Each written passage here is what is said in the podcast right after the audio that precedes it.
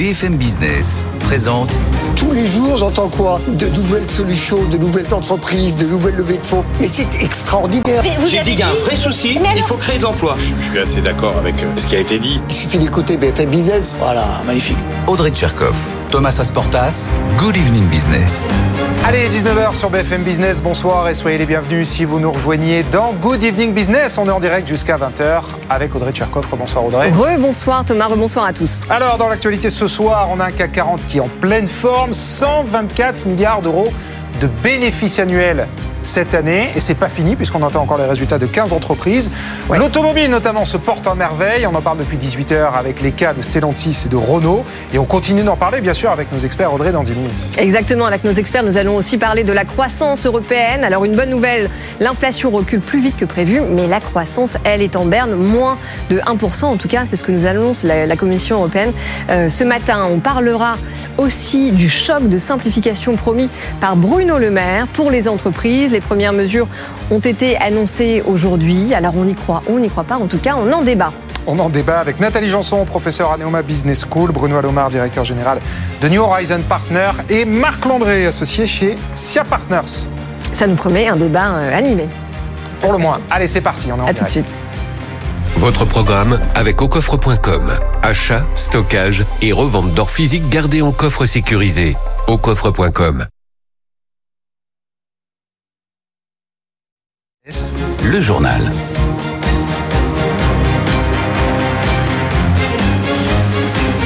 Et on commence donc, bien sûr, c'est incontournable, avec les excellents résultats de nos deux constructeurs automobiles français, Stellantis et Renault. Rebonsoir, Justine Bassogne. Rebonsoir Thomas. Alors, Justine, pour faire simple, Renault renoue avec les profits. Enfin, 2 milliards de bénéfices après 2 milliards de pertes l'an dernier. C'est mieux dans ce sens-là. Et Stellantis lui frôle les 19 milliards d'euros de bénéfices. C'est gigantesque. C'est ça. Les deux constructeurs ont profité de ces excellents résultats pour faire le point sur les rumeurs de fusion entre eux, hein, Justine. Oui, et Carlos Tavares qui avait pourtant mis de l'huile sur le feu hein, ces dernières semaines en parlant d'une nécessaire consolidation dans le monde de l'automobile, eh bien il a un peu rétro-pédalé aujourd'hui hein, lors d'une conférence de presse. On lui a posé clairement la question prépare-t-il une méga fusion? Voilà sa réponse. Nous n'avons pas de projet en cours, nous n'avons pas de discussion en cours, nous n'avons pas euh, de choses sur le feu, si c'est ça votre question. Parce que sinon, après, la, forêt va s'embraser. Donc non, la réponse est non, nous ne l'avons pas. Pas de fusion, donc en tout cas pas pour le moment, mais Carlos Tavares semble avoir toujours à l'idée que tous les groupes automobiles ne pourront pas survivre hein, dans un secteur en pleine mutation. La transition vers l'électrique demande des investissements colossaux, a-t-il expliqué cette année. Hein, Stellantis va très euh, fortement élargir sa gamme, passer de 30 à 48 euh, véhicules électriques sur les cinq prochaines années. Le groupe va ainsi investir 60 milliards d'euros hein, pour euh, tenir le rythme en, en, recherche et développement. Cela, seul un grand groupe peut se le permettre, selon Carlos Tavares. Hein, ceux qui prétendent que la dimension de la taille est marginale pour négocier le virage de l'électrique, je serais prudent à leur place. Ça, c'est une pique clairement envoyée à Luca De Meo qui juge que Renault, malgré sa petite taille, hein, ses 2 millions de voitures vendues, n'a pas besoin de se marier. Mais et c'est nouveau, Thomas, Renault pourrait envisager des partenariats avec des entreprises chinoises pour rester dans la course. Il l'a expliqué à Edwige Chevrillon. Tu peux pas imaginer de faire tout toi-même, Mais il faut trouver des coopérations, même au-delà de l'industrie et même au-delà des géographies. Donc, euh, je pense que, et ça c'est vrai aussi pour n'importe quel groupe, vous, si vous analysez leur stratégie, finalement, ils le disent pas, mais ils le font. Donc, euh, moi, je crois euh, que, notamment que la coopération avec euh, l'industrie et l'écosystème chinois, comme ils ont une avance sur certaines technologies, ça pourrait accélérer la transition écologique euh, en Europe. Voilà, Luca De Meo, très relax avec les Chinois, on va dire ça comme ça. Merci beaucoup, Justine Vassogne. Merci, Et si Thomas. vous avez loupé l'interview de Luca De Meo qu'on a diffusée à 18h15, pas de panique, évidemment, vous pouvez la retrouver en ligne sur notre site internet bfmbusiness.com. 19h05, on poursuit avec l'aéronautique, puisqu'Airbus, ça aussi c'était très attendu, a publié ses résultats annuels ce matin. Les bénéfices sont en baisse, mais le chiffre d'affaires et les livraisons d'avions sont en hausse, et vous savez que c'est ça le nerf de la guerre, suivre la demande, la cadence imposée par les compagnies aériennes. Ben, on va vous montrer justement à quoi ça ressemble une livraison d'avion. On vous emmène dans un de ces centres de livraison d'Airbus avec Timothée Marozet. À l'abri des regards, dans ces bureaux flambant neufs aux airs de start-up, c'est ici que se rencontrent les industriels et les commerciaux. Un lieu stratégique où sont finalisées les ventes et dans lequel Airbus a mis le paquet, comme l'explique Alexis Lafont, directeur du centre de livraison. La première ambition, c'est euh, continuer à, améliorer l'efficacité globale avec nos clients en les rapprochant finalement des lieux de livraison et, euh, des différentes usines parce que euh, leur, travail, c'est de venir inspecter les avions aux différentes phases de production. Et en les ayant plus proches et, hein avec nous, mécaniquement, on améliore aussi notre collaboration. Une collaboration qui passe aussi par des services personnalisés pour les 3000 clients qui y passent chaque année. On y trouve une cordonnerie, un pressing, un bistrot ou encore une salle de prière. Tout est pensé pour accueillir au mieux ces clients très exigeants, comme l'ancien patron de Qatar Airways, réputé pour pointer la moindre rayure sur une cloison intérieure. Les acheteurs restent en moyenne 5 jours avant d'effectuer un dernier vol d'essai, puis de signer le titre par lequel ils deviennent propriétaires de l'avion. Un A320 coûte 100 millions de dollars. Le prix monte à 400 millions pour un A350. Timothée Marosé, 19h07. On parle maintenant du projet de loi de simplification. Vous le savez, la grande priorité de Bruno Le Maire pour cette année. Bonsoir Léo Dumas. Bonsoir. Alors on commence à y voir un petit peu plus clair, Léo, sur ce projet de loi, puisque les députés de la majorité ont présenté leurs 14 mesures ce matin pour redonner du temps aux Français. Et c'est très important pour Bruno Le Maire. Il estime que ça va donner un coup de fouet à l'économie cette année. Oui, car avant les mesures, pour Bruno Le Maire, l'enjeu est national, mais aussi européen. Il déplore ce matin la situation économique du continent, à cause notamment de l'excès de normes qui tue la croissance de toute l'Europe. Écoutez.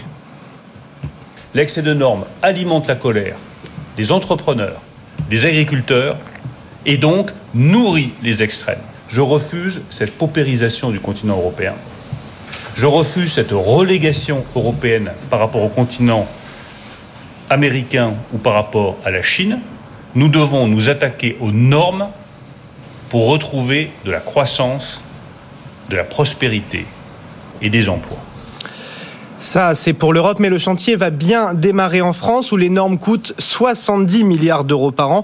Et donc déjà, ces 14 propositions de parlementaires qui doivent alimenter le projet de loi prévu avant l'été. Et il y en a au moins deux qui intéressent Bercy. D'abord, aller jusqu'au bout dans l'application du principe du, du dites-le nous une fois pour toutes. En clair, il s'agit d'éviter aux entrepreneurs de fournir deux fois le même document à des administrations différentes. Deuxième point sur lequel Bruno Le Maire s'est dit favorable, la fameuse question des seuil de 11, 50 et 250 salariés. Sur le volet réglementaire, il pourrait être décalé d'un niveau dans le projet de loi. Deux autres propositions pour terminer. Les députés veulent offrir des dérogations provisoires aux accords de branche pour les jeunes entreprises de moins de 50 salariés. On parle là des questions de minima conventionnels ou de temps de travail. Et puis, pour améliorer le délai, les délais de paiement de l'État, il propose d'astreindre les administrations mauvaises payeuses à une contribution forfaitaire. Bruno Le Maire n'en dit pas plus sur ce qu'il restera dans le projet de loi, mais il appelle à une révolution des esprits et à transformer le maquis de normes en jardin. Eh ben, ça nous fait un beau titre pour le futur roman de Bruno Le Maire. Ça, merci, merci beaucoup, Léo Dumas. Et puisqu'on parle de Bruno Le Maire, et pour finir ce journal, tout de suite après cette conférence de presse ce matin à Bercy sur la simplification, le ministre a filé rejoindre les locaux de Google à Paris. Puisqu'il s'est passé un petit événement ce matin, Sundar Pichai, le PDG de Google himself, était là ce matin pour inaugurer son tout nouveau centre dédié à l'intelligence artificielle. Et BFM Business aussi, bien sûr, était sur place pour tout vous montrer et vous raconter. Mélinda Davansoulas. Et oui, on est ici au cœur de Paris. C'est là que Google vient d'ouvrir son hub dédié à l'intelligence artificielle. C'est un endroit qui va réunir 300 personnes, des ingénieurs et des chercheurs. C'est aussi là que sera regroupée toute la recherche et développement autour des services Google qui font appel à l'intelligence artificielle de YouTube à Google Chrome en passant par Arts and Culture et bien d'autres. Tout ce beau monde sera regroupé ici, mais c'est aussi un lieu qui est dédié à l'ouverture vers l'extérieur, c'est-à-dire faire apprendre et comprendre l'intelligence artificielle à des universitaires, à d'autres chercheurs qui pourront participer à des formations, à des tables rondes et des rendez-vous thématiques. Un lieu très particulier qui a attiré les grands noms. Sundar Pichai, le président d'Alphabet, est venu lui-même inaugurer l'événement. Il était bien entouré. Bruno Le Maire, le ministre de l'économie, Catherine Vautrin-Celle du travail et bien d'autres élus comme Valérie Pécresse étaient au rendez-vous d'un lieu déjà incontournable. Et Mélinda d'Avansoulas pour BFM Business. 19h10, on va sur les marchés.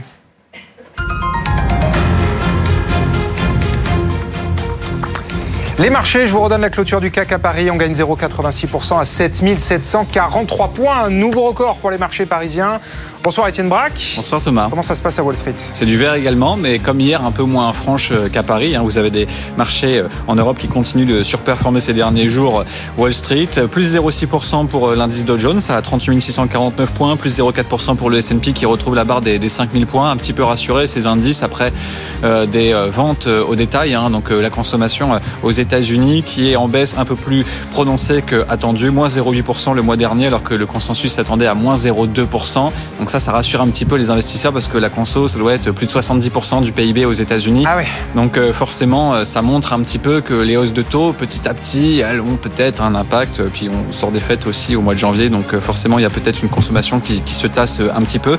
Du côté des valeurs, aujourd'hui, ça bouge encore dans le classement des capitalisations mondiales, avec en séance Nvidia qui est passé quatrième capital, troisième capitalisation mondiale. Ah ouais. donc quatrième, vous disiez Quatrième mondiale, pardon, et troisième aux États-Unis. D'accord. Donc euh, vous avez Microsoft, Apple, Saudi Aramco et donc euh, désormais euh, eh bien Nvidia, avec un titre qui continue de progresser d'une façon spectaculaire, plus 50% depuis le début de l'année.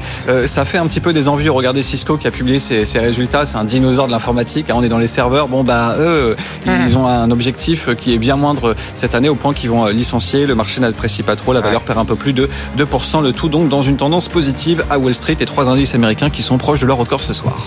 Et Nvidia Superstar. Merci, merci beaucoup Étienne Braque pour ce point sur les marchés américains. 19h12, on marque une pause et dans un instant, on retrouve Audrey Tcherkov et tous nos experts. On débat jusqu'à 20h dans Good Evening Business.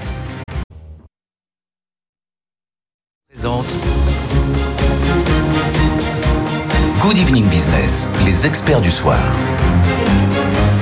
19h15 sur BFM Business, on démarre avec la saison des résultats annuels qui bat son plein en ce jeudi 15 février, avec des publications, il faut le redire, euh, qui viennent de tomber et qui sont dans l'ensemble plutôt excellentes. Et pour en parler, nous sommes avec Bruno Alomar, bonsoir, bonsoir. directeur général de New Horizon Partners.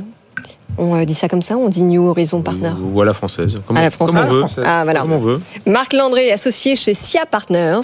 Et Nathalie Janson, qui rentre tout juste ah, sur le plateau devant la caméra. mais c'est pas grave. vous êtes une habituée. vous savez bien que passer devant la caméra, ça pardonne pas. Professeur à Neoma Business School. Merci d'être là, Nathalie. Ces fleurons français euh, sont en pleine forme, puisque les 25 entreprises du CAC 40 hein, qui ont publié euh, leurs résultats, euh, jusqu'à présent, on en est à 124 milliards d'euros de bénéfices, c'est-à-dire exactement le même niveau que l'an dernier. Est-ce qu'on peut dire que c'est un exploit au vu de la conjoncture économique un peu morose? Nathalie, vous êtes arrivée en dernier, vous commencez. Et eh ben voilà, ça m'apprendra. Hein, voilà, voilà, je vois ça. Est-ce que c'est vraiment surprenant? Je dirais que ça surfe sur ce qui s'est passé avant, c'est-à-dire qu'effectivement les résultats euh, reflètent ce qui s'est passé dans la séquence d'avant. Et finalement, comme la séquence d'avant n'était pas si mauvaise qu'on l'avait prévu, eh bien les résultats sont pas si mal. Donc après, euh, effectivement, est-ce qu'ils vont être aussi bien à l'avenir? Ça, c'est une autre question. Mais en effet, euh, finalement, ça ne fait que refléter une situation qui ne s'est pas autant dégradée qu'on ne le pensait. Après, il y a des secteurs qui sont portés par certains, par certains certains événements et notamment euh, euh, du côté des, entreprises euh, d'automobiles, il y a aussi le, fait que et on a on pousse pour avoir des, voitures électriques et, voilà et donc ça peut aussi expliquer la raison pour laquelle finalement ils se sont ils, ont eu des résultats qui sont pas si mauvais. En tout cas pour Stellantis ça c'était c'était on avait bien vu qu'ils étaient ils étaient quasiment certains qu'ils allaient faire une très bonne récolte cette année, mais pour même pour Renault, finalement, euh, ils s'en sortent plutôt pas mal. Bah oui. Marc Landré un joueur dubitatif. Non, mais c'est vrai que. Sur le troisième point sur l'électrique, oui, mais sinon, un, c'est un très bon résultat. On ne mm. peut que s'en satisfaire. Cocorico, je veux dire, on a des groupes français dans des secteurs de pointe d'activité qui sont au premier rang mondiaux. Donc, on ne peut, on ne peut qu'en être fier et tant mieux, ça booste l'emploi, ça booste la croissance française et ça donne une bonne image de la France à l'extérieur. Ça, c'est très bien. Deux, je veux dire, euh, l'automobile, l'aéronautique, mm. euh, le luxe, je veux dire, on est aux premières loges, mm. c'est formidable. Est-ce que ça durera demain? On verra. Sur l'automobile, comme sur les autres secteurs, en vérité, la croissance de ces groupes-là, elle n'est plus faite en France. Elle est faite majoritairement à l'étranger, en Asie, en Amérique pour l'automobile. On voit que Stellantis, en vérité, la grande ah, majorité, c'est le groupe américain. Mm. Et on voit que l'électrique, tant pour Renault que pour Stellantis, c'est le troisième vecteur de croissance de ces groupes alors qu'ils se font d'abord en Asie, aux États-Unis et sur des segments qui ne sont pas des segments électriques. Hum. Donc ça, c'est la petite pointe d'inquiétude pour demain. Et d'ailleurs, Luca Di Meo disait ce matin dans le Figaro. euh, Et ce soir sur BFM et ce soir Business, sur. BFM Business. Mais bon, on se refait pas un ex de Figaro. Bah, un ex du Figaro ici. Ah, le Figaro, Figaro un jour, Figaro toujours. de dire, de dire, on, on- on s'est peut-être emballé un petit peu vite sur l'électrique. On va y arriver, mais pour l'instant, ça prend plus de temps que prévu parce que on nous pousse trop vite, on va trop loin et ça prendra le temps Oui, faut. alors parce que c'est vrai que si on rentre dans le détail euh, des résultats de Stellantis qui sont vraiment impressionnants, hein, 18,6 milliards de bénéfices, c'est quasiment le plus gros euh, du CAC 40. Donc ce succès, il est dû en partie aux voitures électriques, plus 20% de ventes à l'échelle mondiale, mais plus 64% de ventes de véhicules thermiques, notamment euh, en Afrique et au Moyen-Orient. Qu'est-ce que ça, qu'est-ce que ça vous inspire, Bruno Alomar? Bah, D'abord, moi, je suis, enfin, je m'associe au Cocorico. Je trouve, ça, je trouve ça très bien. Et puis surtout, je suis, je suis très content pour euh, les gens dans les entreprises en question. Enfin, euh, c'est des, co- des collectivités humaines avec des gens euh, de différents euh, niveaux de responsabilité. Ils travaillent tous très bien. Euh, bravo, ça fait plaisir dans la dans la sinistrose. Deuxième remarque, c'est que c'est pas la première fois. Et, et ça fait plusieurs années que euh, on a des crises, euh, la crise de 2008, euh, la crise du Covid, et ça fait plusieurs fois qu'on se dit, euh, parce que la situation économique, bon, on n'est pas en crise, mais enfin c'est pas terrible quand même, et on se dit, mais en fait les groupes français, euh, qui sont pas que français d'ailleurs, parce que beaucoup de, ils sont mondiaux. ils sont, ils sont, ils sont mondiaux, donc, multinationales, ouais. donc ils ont des salariés mondiaux, des chiffres d'affaires mondiaux, etc. Ils sont partout. Mais Enfin, considérons-les quand même pour l'exercice comme ils sont Oui. français. Ils font, ils se débrouillent, ils se débrouillent bien. Euh, juste une petite pique. Moi, j'aimerais bien que les services publics euh, et l'État soient aussi bien gérés que beaucoup d'entreprises Ah, françaises. Alors ça, c'est un autre débat. mais, euh, mais vous avez raison de le souligner. Vous parliez du fait que, enfin, vous me parliez des salariés, euh, puisqu'évidemment, derrière ces entreprises, eh ben, il y a des hommes et des femmes qui les font tourner. Donc on a des actionnaires qui sont plutôt très contents parce que les valeurs des actions augmentent et donc les dividendes aussi. Quid, justement, du partage de la valeur pour les salariés? Ils sont contents. C'est probablement Marc les Landré. français où le partage de la valeur est le meilleur, le plus profitable pour les salariés. On l'avait vu au moment de la, de, de la polémique sur la rémunération de euh, justement du patron de, Stel- de Stellantis, Le Carlos Tavares. de Carlos Tavares, qui est ou dont la rémunération même invité dans le débat de la campagne présidentielle Exactement. de 2022. Dont, dont la rémunération était stratosphérique Ouais. et, et à la hauteur de ce que peuvent gagner euh, les, les- les- les dirigeants euh, américains. Et il y avait eu des grèves qui avaient été installées, enfin tout un débat sur le partage de la valeur. Et on s'était rendu compte à ce moment-là que les salariés du groupe Stellantis, en termes de participation, d'intéressement, de grosso modo de partage de la valeur, étaient ceux qui gagnaient le plus en termes de nombre de mois supplémentaires euh, en, termes de, en, guise de rémunération. Donc euh, euh, oui, il y a de l'argent qui va, qui va via les dividendes qui vont aux actionnaires et c'est normal, ils prennent des risques et c'est normal que les actionnaires soient récompensés et rémunérés sur la base des risques qu'ils prennent dans les organisations et entreprises comme Stellantis ou Renault et c'est normal que les salariés aussi partagent les fruits Oui, de la mais alors si euh, la l'actionnariat salarié c'est une priorité pour des entreprises comme Stellantis ou comme Renault, parce que je précise que euh, l'objectif notamment pour Renault c'est d'avoir 10% du capital en 2030 détenu par les salariés. Mais c'est pas l'objectif de euh, tous ces fleurons du CAC 40 euh, qui présentent des, des résultats stratosphériques. Nathalie? Euh, oui, bon, de toute façon, ça c'est une histoire de, de politique d'entreprise, mais enfin, en gros. En somme, les grandes entreprises françaises, c'est quand même, je pense, là où les salariés sont quand même les mieux lotis euh, entre les avantages, euh, entre les CE. Enfin bon, je vais passer tous les avantages, mais il est clair que c'est quand même ça qui fait exactement parce que euh, de toute façon, c'est aussi ce qui les fait euh, euh, pour certains, parce que les secteurs comme le secteur automobile, c'est c'est pas vraiment le secteur qui paye le plus pour un salarié, Euh, et, et- et c'est ce qui permet en fait aux salariés d'être attirés par ce type de grands groupes industriels. C'est parce que vous avez une politique euh, salariale des, des, qui, est, qui est plus euh, à l'écoute, ou en tout cas qui, qui va faire en sorte que ces salariés vont pas s'en aller, mais vont plutôt avoir ten- tendance à rester. Voilà. Donc Il y a euh, à oui, changer et de de, mission, tout de à fait. Et en fait, ils ont un marché groupe. interne du travail, et ça, c'est assez caractéristique de tous ces grands groupes. En fait, il y a un marché interne du travail où vous allez changer de mission régulièrement, et c'est pour ça que vous restez à l'intérieur de l'entreprise, que finalement, vous ne faites pas la même chose, mais toujours au même endroit. Donc, vous capitalisez sur votre Prenez capital la, humain. La, la même polémique avait eu lieu au moment pour euh, la rémunération euh, du PDG de Total Energy. Mmh, oui. Patrick Pouyanné. Ah bah, elle a lieu tous les jours. Elle a lieu Enfin, tous les jours, tu vois, avec ses déclarations, notamment quand ça, la variation de son salaire, Ouais, une il s'est avait moins justifié 50%, maladroitement plus de sur un 40%. Très honnêtement, il se trouve que les salariés de Total Energy sont les premiers actionnaires du groupe. à Et, fait, probable, et, et franchement, en termes de dividendes, ils ne sont pas lésés. Non, donc voilà, donc euh, oui, Après, on pourra discuter de, du niveau du curseur entre le partage des dividendes actionnaires, rémunération par rapport au partage de la valeur par rapport aux salariés. Mais grosso modo, franchement, ils sont pas à plaindre et ce sont plutôt les mieux lotis de l'économie française. Bruno Alomar, est-ce que vous êtes surpris par ces performances, donc en effet assez extraordinaires, qui arrivent quand même l'année où les consommateurs ont vu leur pouvoir d'achat largement baisser et où les taux de crédit, euh, eh ben, ont nettement augmenté?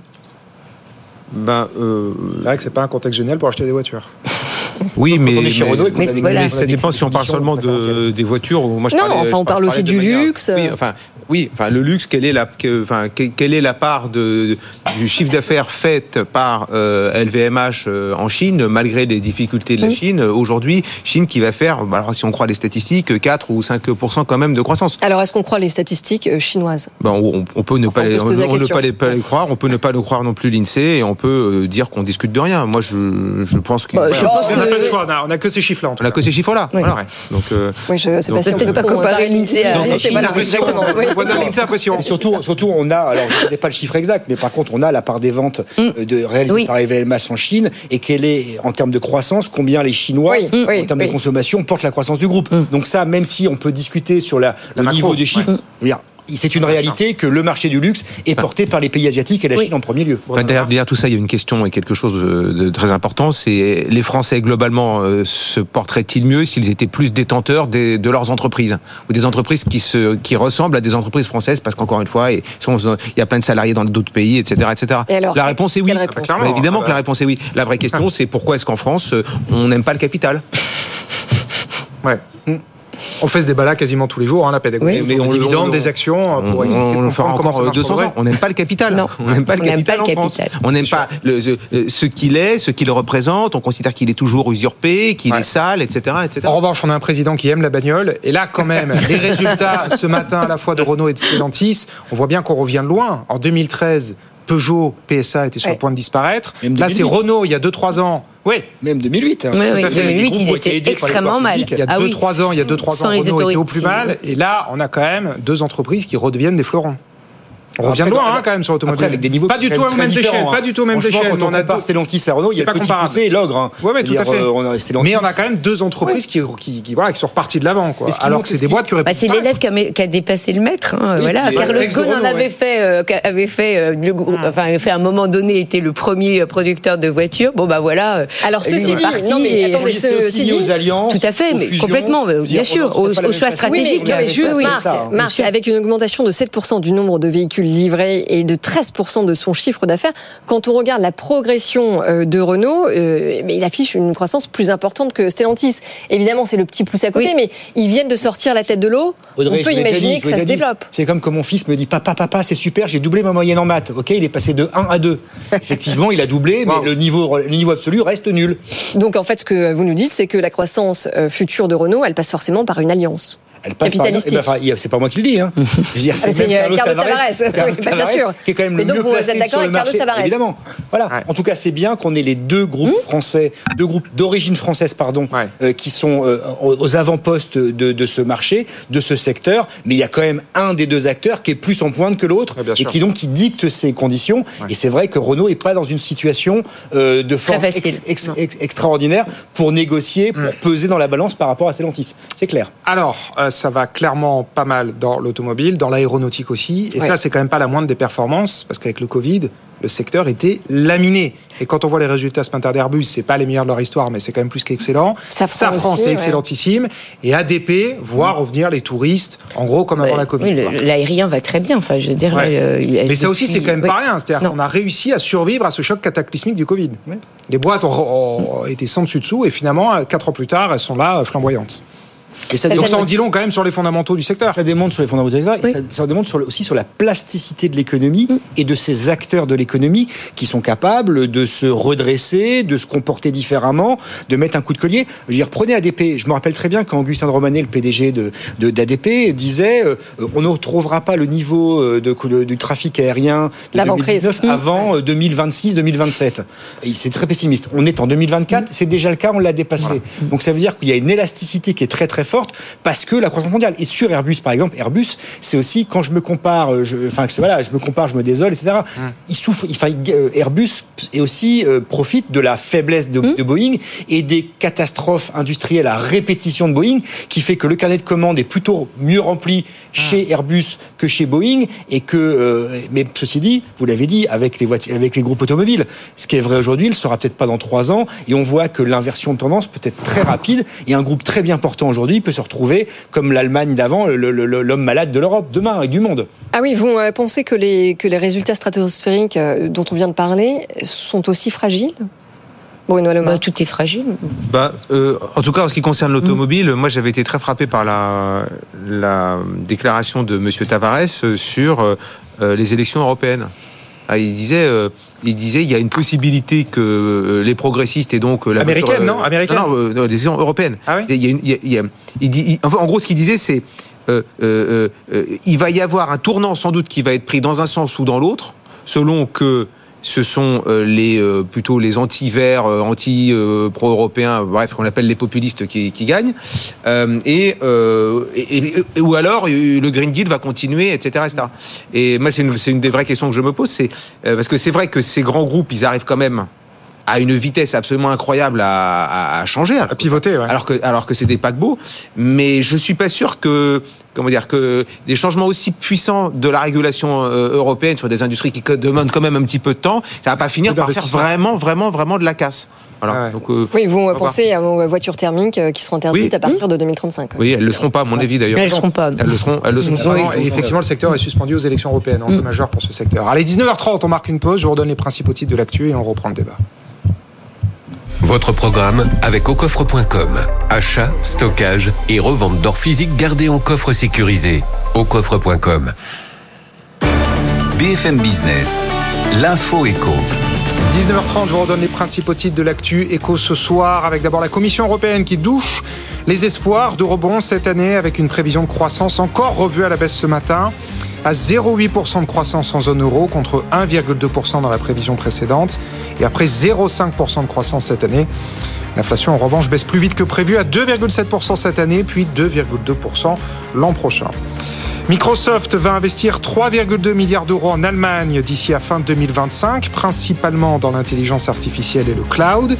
Le groupe veut doubler ses capacités dans le pays dans ces deux domaines et il s'agit du plus gros investissement de Microsoft depuis son arrivée en Allemagne. Et puis quasiment au même moment, c'est le PDG de Google, Sundar Pichai, qui était à Paris ce matin pour inaugurer le tout nouveau centre d'intelligence artificielle de son entreprise. Le patron de Google explique que Paris est, je cite, un aimant à talent. Fin de citation. Et puis pour finir, le président ukrainien Volodymyr Zelensky sera demain à Berlin, puis à Paris pour signer avec Emmanuel Macron un accord bilatéral de sécurité. Le Royaume-Uni avait déjà signé un accord du même type en janvier dernier. L'Ukraine va entrer la semaine prochaine, le 24 février, dans la troisième année de sa guerre contre Pardon, je m'en étrangle. Contre la Russie, 19h32 sur BFM Business. On marque une pause, André. Restez avec nous, on va parler d'Europe avec un Bruno Alomar euh, qui m'a promis euh, d'être positif sur le sujet. À ne pas rater. À ne pas rater, effectivement. À tout de suite. BFM Business présente Good Evening Business, les experts du soir.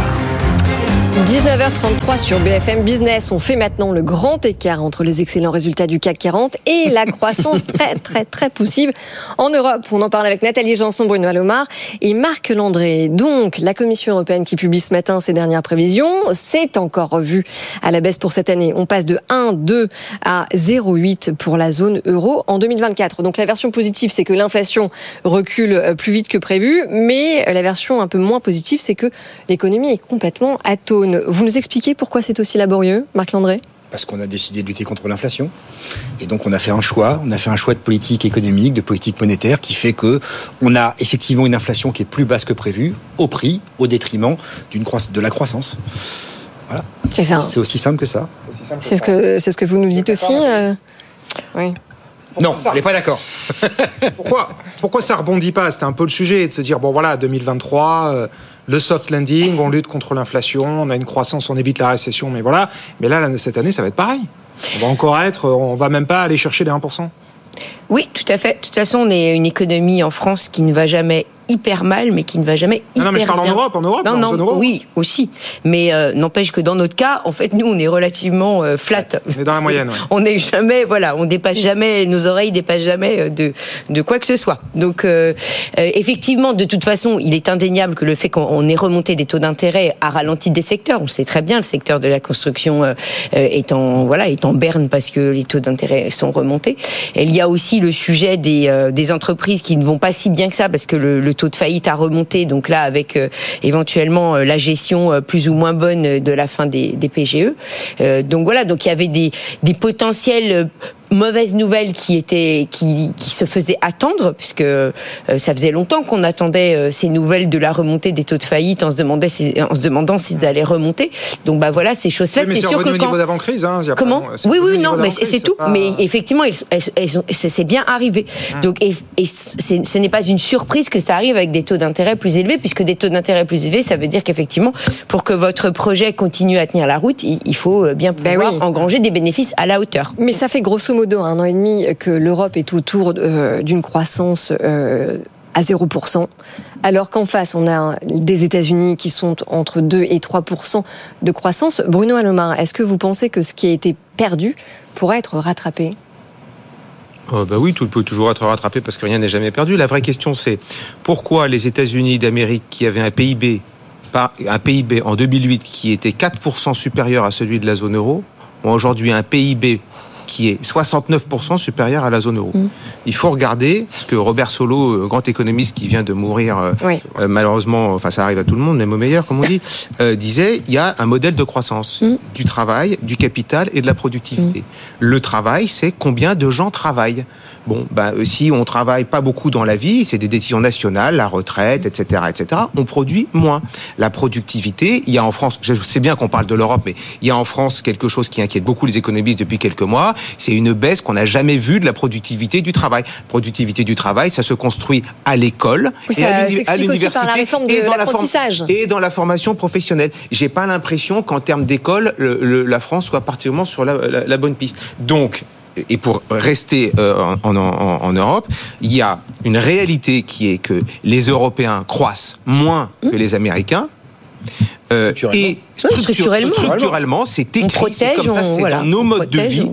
Et je voudrais, pour faire plaisir à Audrey, qui m'a convoqué à, à l'optimisme européen, euh, je voudrais dire ici que euh, ça n'est pas la faute de l'Union européenne, parce que les décisions euh, nationales ont beaucoup plus d'importance, par exemple, sur l'éducation et donc la productivité, sur l'allocation du capital, par exemple, que les décisions européennes. Et c'est bien pour ça, d'ailleurs, et je passerai la parole, que vous avez des pays dans l'Union européenne qui ont beaucoup plus de croissance que d'autres. Euh, euh, la République tchèque, en PIB par habitant, a dépassé, je crois que c'était il y a un an ou un an et demi, euh, euh, l'Espagne. Elles font partie de la même Union européenne, simplement les politiques économiques des uns ne sont pas la politique économique des autres. Donc une Europe à deux vitesses, Marc Landré. Oui, une Europe à deux vitesses. Et je corrige par rapport à ce que j'ai vu que ma première réponse vous avez déplu, Audrey. Euh, euh, surtout que les trois, dit moteurs, sourcillement. les trois moteurs historiques de l'Europe sont en panne.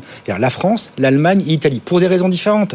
L'Allemagne, parce qu'elle est impactée par euh, le, le- le- le tassement de ce qui se passe en Russie, de l'Ukraine, de- des États-Unis, ses difficultés à exporter ses voitures. Donc on voit que l'Allemagne, elle est, elle est dans- en difficulté. La France, parce qu'on a coupé le robinet d'aide.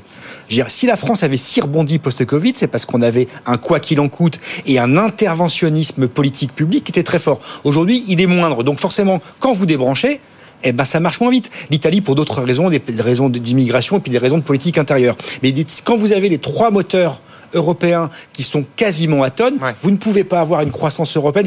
Et j'y rajouterai à ça juste pour en 10 secondes, c'est que vous avez des pouvoirs publics américains qui continuent de subventionner massivement l'économie notamment en matière de compétitivité, ce qui crée le déséquilibre et le grand déficit. Non, mais- entre oui, mais pardon, mais je- attendez, je vous rappelle que les déclarations officielles de l'Union européenne ont été basées sur le fait que euh, toutes les subventions américaines seraient matchées au niveau européen.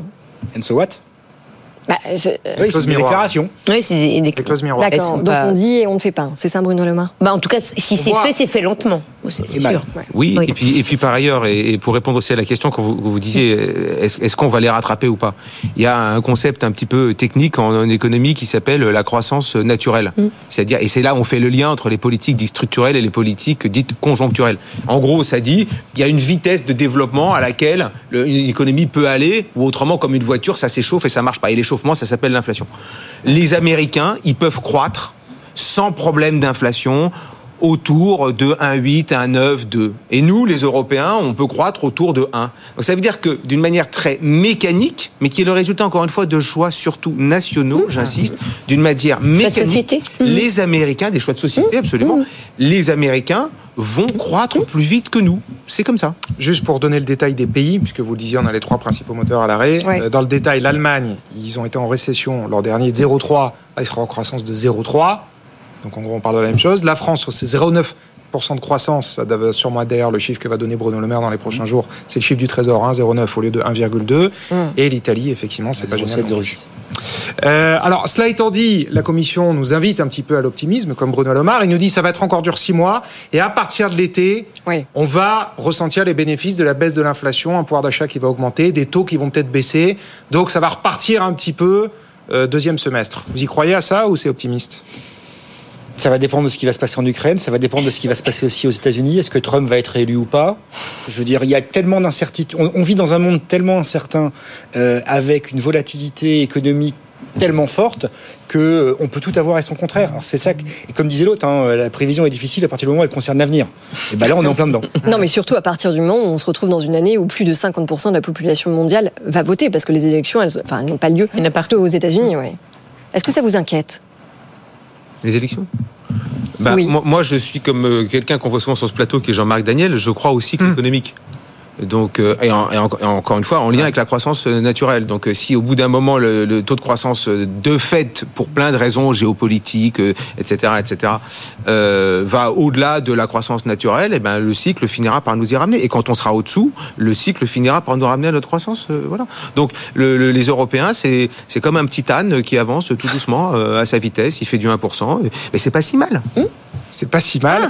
Euh, là où c'est pas si mal pour le coup dans les prévisions de la. Ouais, Marc Landré est pas forcément ravi d'avancer à coup de 1%. Euh, il va nous dire qu'on roule en Renault. Le là où on là Ça où c'est un peu mieux, là où c'est un peu mieux, bah non, c'est très bien les Renault. Là où Bah oui, c'est par beau. contre pas si mal dans les prévisions, euh, c'est sur l'inflation. On nous dit que finalement ça décélère plus vite que Ouais. prévu. Ah bah divisé par deux d'une année sur l'autre. Comment ça, ça va avec la, la- la faible activité Ça, quand même ben, en général. Ouais. L'inflation. Non, mais oui, mais alors, alors, non, mais là, ouais. non, mais en gros, Oui. ce qu'on nous dit, c'est que ça y est, l'inflation, c'est derrière nous, à peu de choses près, quoi. Vous, vous êtes d'accord pour dire ça On en a fini avec l'inflation Alors si, si on regarde euh, des indicateurs euh, qui, qui sont utilisés quand même régulièrement, mais pas toujours par la Banque centrale, puisque dans le sens inverse, ça n'avait pas marché. Si on regarde les prêts à la production, effectivement, les prêts à production, alors c'est toujours pareil, tous les prêts à production sont pas euh, sont pas euh, euh, à faible croissance, mais disons qu'un certain nombre, euh, ne- ne- il n'y a, pas vraiment d'envolée des prêts à la production. Donc si on regarde ça, on se dit qu'en effet, il y a quand même peu de chances pour que ça reparte fortement, ce qui est effectivement la situation opposée de, des années avant euh, que les banques centrales croient vraiment à l'inflation, puisque là, on, avait pu voir euh, avoir cumulé des prix à la production qui en fait ne faisaient que croître. Donc là, effectivement, on est plutôt dans une situation inverse, avec toujours quelques, effectivement, quelques prix de matières premières qui vont flamber, mais c'est pas, c'est pas une tendance en fait haussière de toutes les, de, de tous les prix à la Donc, mission accomplie de la part de la BCE. Oui. Ben, euh, la BCE, elle a un mandat qui est au-delà de 2%, donc elle va, elle va y arriver. Moi, sur l'occupation à, à moyen terme, je, je, je- j'en sais absolument rien, parce qu'effectivement, euh, euh, enfin, Dieu nous préserve d'une autre guerre d'Ukraine ou de quelque chose d'autre, mais l'instabilité du monde, elle est telle qu'il peut se passer tellement de choses, premièrement. Euh, deuxièmement, je crois quand même que la transition euh, énergétique, elle est par nature euh, inflationniste. Euh, et enfin, la fragmentation du monde, euh, et ça c'est quand même une tendance de long terme, et donc des chaînes de valeur et de tout ce que tu, tout ce qu'on veut, c'est quand même assez assez inflationniste. Donc euh, voilà, moi je reste très prudent. Donc un contexte incertain. Très prudent. Et qui va l'être de plus en plus.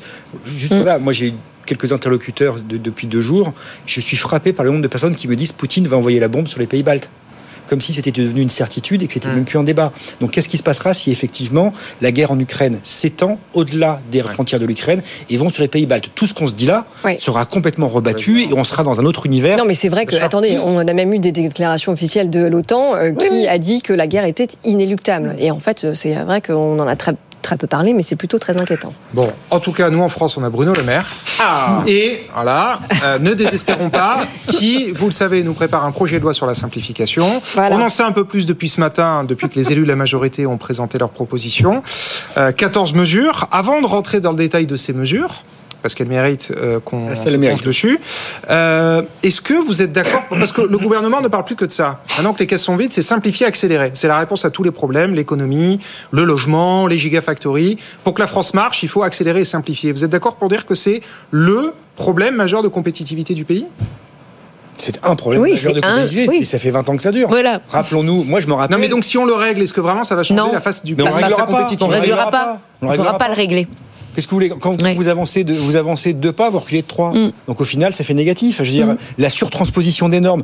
Depuis combien de temps Mm. Oui, on mais alors parler de justement- ces 400 000 normes françaises Oui, non, mais alors. Rappelons-nous. Oui, mais justement, Alain c'est le- Lambert, c'est le Didier cheval- Migaud, ça fait 20 ans que ça dure. Oui, mais là, c'est le cheval de bataille de Bruno Le Maire qui, justement, euh, en a fait son sujet principal euh, aujourd'hui.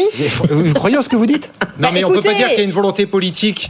Il y a, on a le président de la République, le Premier ministre et le ministre de l'économie qui, qui ne parlent que de ça. Ben, il y a 20 Donc il y a une volonté politique a qui est 20 peut-être on avait, un, non on avait un Premier ministre qui s'appelait Jean-Pierre Raffarin qui nous parlait de la PME attitude, qu'à Mm. chaque fois qu'on faisait une réforme, il fallait penser PME. Bruno Le Maire, à l'époque, était dans la majorité. hein, il était même au gouvernement puisqu'il était euh, directeur de cabinet de Dominique Villepin, qui à l'époque était pas encore Premier ministre, mais il était euh, euh, aux affaires étrangères. Et donc, on nous disait, on va révolutionner la compétitivité, la compétitivité française parce qu'on va penser PME. Après, on a eu le choc de simplification, le pacte de simplification.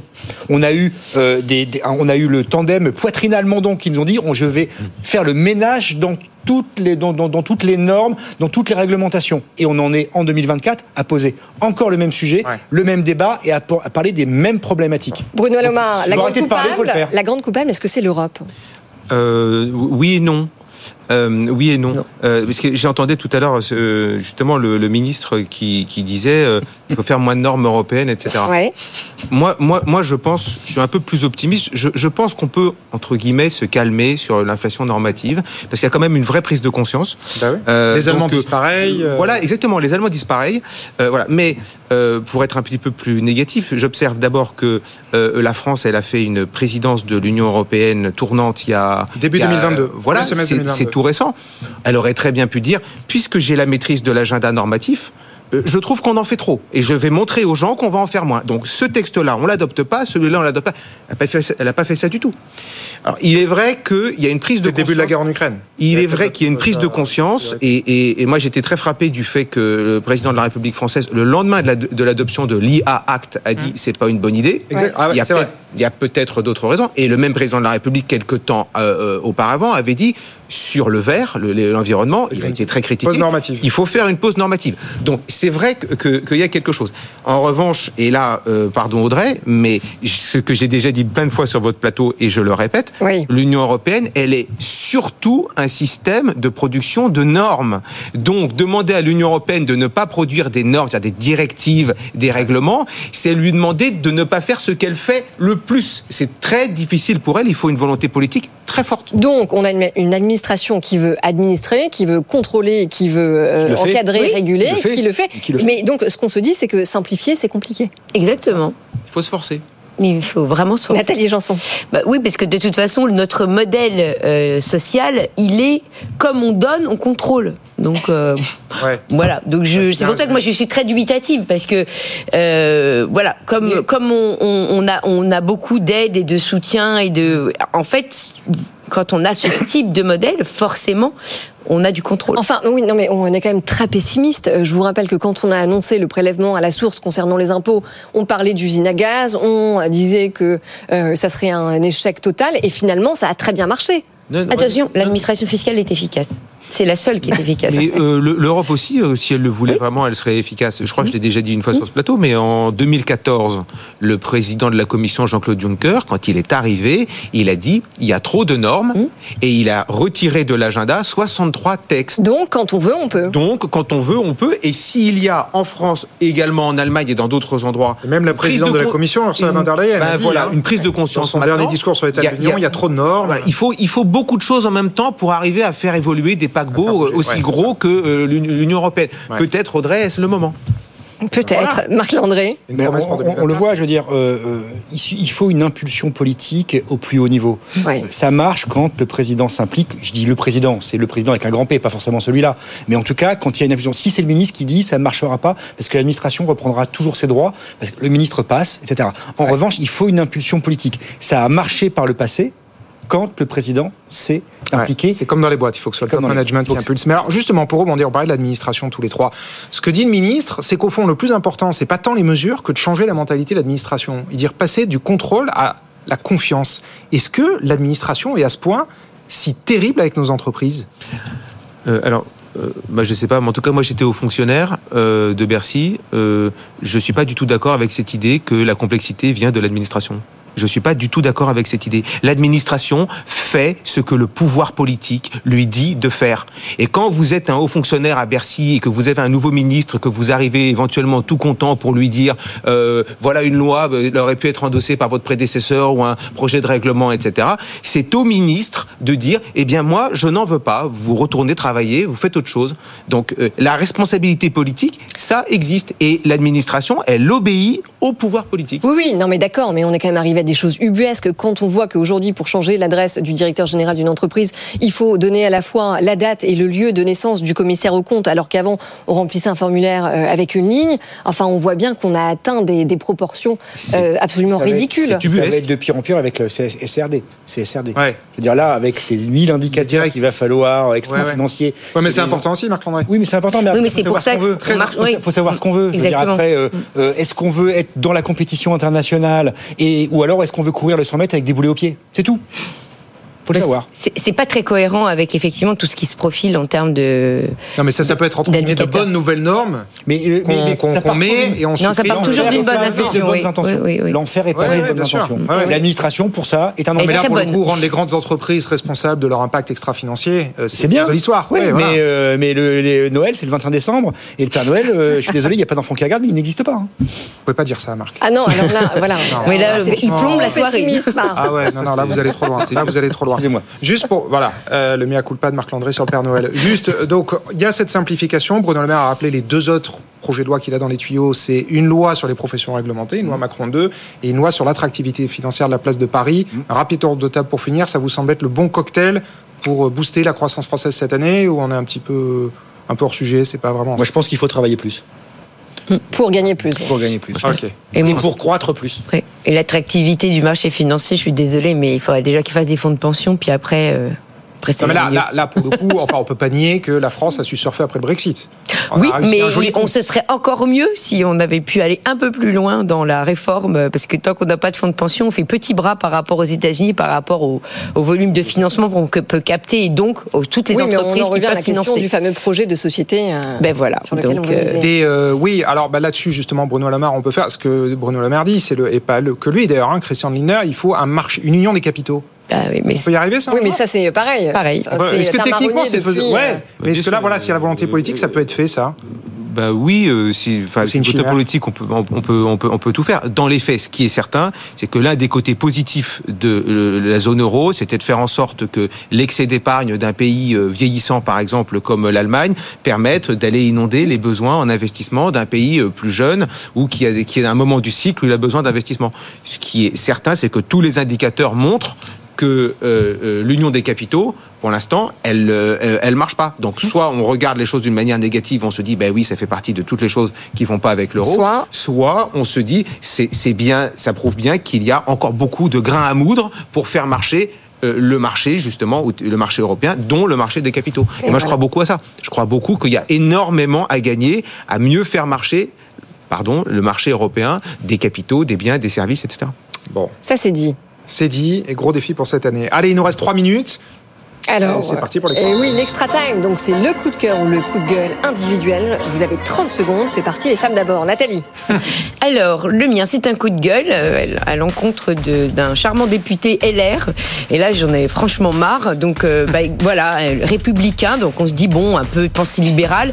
Et bien, tout ce qu'il a trouvé à proposer comme projet de loi, euh, là, à déposer, c'est de mettre un bonus-malus sur la fast fashion. Donc effectivement, Ah oui, les bras m'en tombent parce que je veux dire, c'est, enfin, je, je ne sais pas où est le libéralisme économique en France, quoi, parce que n'est pas chez les LR, je ne sais pas où on ira le chercher. Donc c'est, c'est très, voilà, c'est très triste. C'est très triste. Le message est passé. Marc Landré. Coup de, coup de, coup de chapeau, euh, hommage au spectacle, au spectacle vivant qui souffre beaucoup en ce moment. Le spectacle vivant, c'est le théâtre, ce sont les concerts. Il y a moins de monde dans les salles depuis Covid. Et en plus, ils vont se prendre les JO dans la tronche euh, d'ici cet été avec un manque à gagner de 150 à 170 millions d'euros de recettes. Et donc, il faut soutenir le ce spectacle vivant. chiffré la filière, ça? Exactement. Et moi, je vous incite à aller voir une superbe pièce que j'ai vue hier soir qui s'appelle L'audience est ouverte au théâtre de la Michaudière avec Richard Berry sur les grandes plaidoiries de l'histoire judiciaire. C'est magnifique. Passionnant, c'est noté. Bruno Alomar, c'est à vous. Alors pour faire plaisir à Audrey qui me l'a demandé, quelque chose de positif sur Je ne vous ai l'Europe. pas mis le couteau sous la gorge. hein. Voilà, non mais je le fais. Vous pas passé loin. Je plaisante. et, euh, voilà, l'un des vice-présidents de la Commission européenne est- est- est- était euh, à la, à la BEI euh, hier ou avant-hier. Et, et il est la Banque européenne d'investissement et il a dit, en gros, euh, ça y est, l'Union européenne a compris que l'énergie nucléaire c'est une partie de la solution et on va arrêter de lui faire des misères. C'est une très bonne nouvelle pour l'environnement, c'est une très bonne nouvelle pour l'Europe et c'est une très bonne nouvelle pour la France qui, pour une fois, pour une fois, a très bien joué et gagné. Et c'est une bonne nouvelle pour les experts du Ouais. soir, puisque ça nous permet de terminer sur une note positive. Absolument, l'Europe qui se convertit au nucléaire. L'Espagne Renaché n'a pas vraiment été récompensé de ça. hein. Bon, Enfin bon, ça c'est un autre sujet. Euh, merci à tous les trois d'avoir joué le jeu du coup de cœur, du coup de gueule et du coup de chapeau. Et merci à vous Audrey, c'était un plaisir. Et merci à vous, Tom Sass. Et oui, comme Et oui, on appelle sur son- les réseaux sociaux. voilà, c'est Toutes les bonnes scène. choses. Et voilà, bah oui, bah oui, voilà, c'est comme ça. Euh, merci infiniment. Euh, L'émission touche déjà à sa fin, mais c'est pas bien grave puisque on nous retrouve déjà en ligne sur notre site internet, les réseaux sociaux, un peu partout où vous voulez. On- Oui, on et puis à 22h ce soir, euh, Impact by Tcherkov, je reçois Jérôme Chabin, qui est un entrepreneur qui a une success story à la française. Il est parti de rien dans son garage et c'est pas une légende. Comme Steve Jobs, il a créé une licorne française qui s'appelle Ian. On a parlé de ses succès, de ses échecs et bien sûr de son impact. Eh ben génial, on retrouve ça à 22h et tout de suite bah, Tech Co avec euh, Frédéric Simotel, toute l'actu de la tech en direct sur BFM Business. Bonne, Bonne soirée. soirée. Music.